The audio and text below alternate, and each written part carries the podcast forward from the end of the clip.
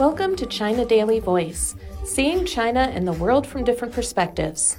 In the statement they released on November 4th after their meeting in Germany, the G7 foreign ministers claimed they aimed for constructive cooperation with China where possible.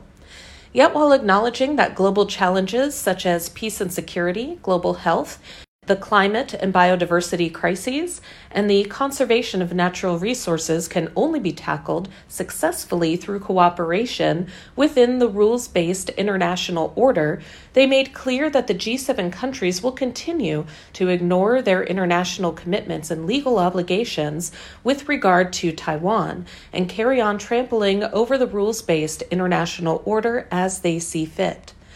Once again, they hyped up their unfounded allegations of human rights violations and abuses in Xinjiang and Tibet, and shed crocodile tears at the social turmoil they had fomented in Hong Kong, decrying the erosion of rights, freedoms, and autonomy.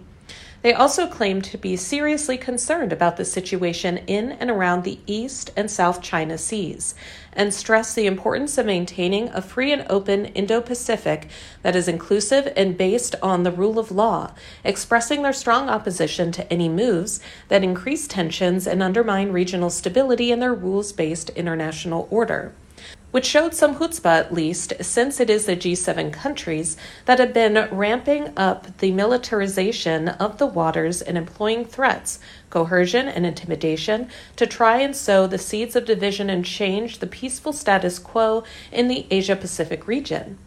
Although issued as a joint statement, the wording makes it very clear who is the troublemaking ringleader of this gang of seven. No prizes for guessing, it is the United States. The hypocritical, values based language gives the game away precipitated by their boss across the Atlantics to self destruct their peaceful relations with Russia, their main natural gas supplier, one would have thought that the self inflicted suffering would have prompted the European G7 members, at least, to reflect on where towing Washington's line might lead. Yet it seems not.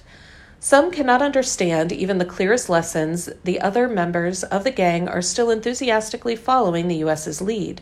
It seems the Cold War mentality is icily entombed in their cozy coterie. The world is transitioning from one era to another. The economic waxing of the East and the corresponding relative waning of the West mean the privileges enjoyed by the elite clique of the latter will have to be foregone.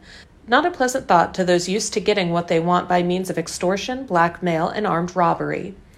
Rather than continuing to be accomplices to the U.S.'s weak character, strong arms antics, the other G7 members should heed the advice of a Chinese foreign ministry spokesman and stop clinging to their outdated Cold War mentality and ideological prejudice. Stop intervening in other countries' internal affairs, stop reaping lies and fallacies, and stop provoking regional conflicts.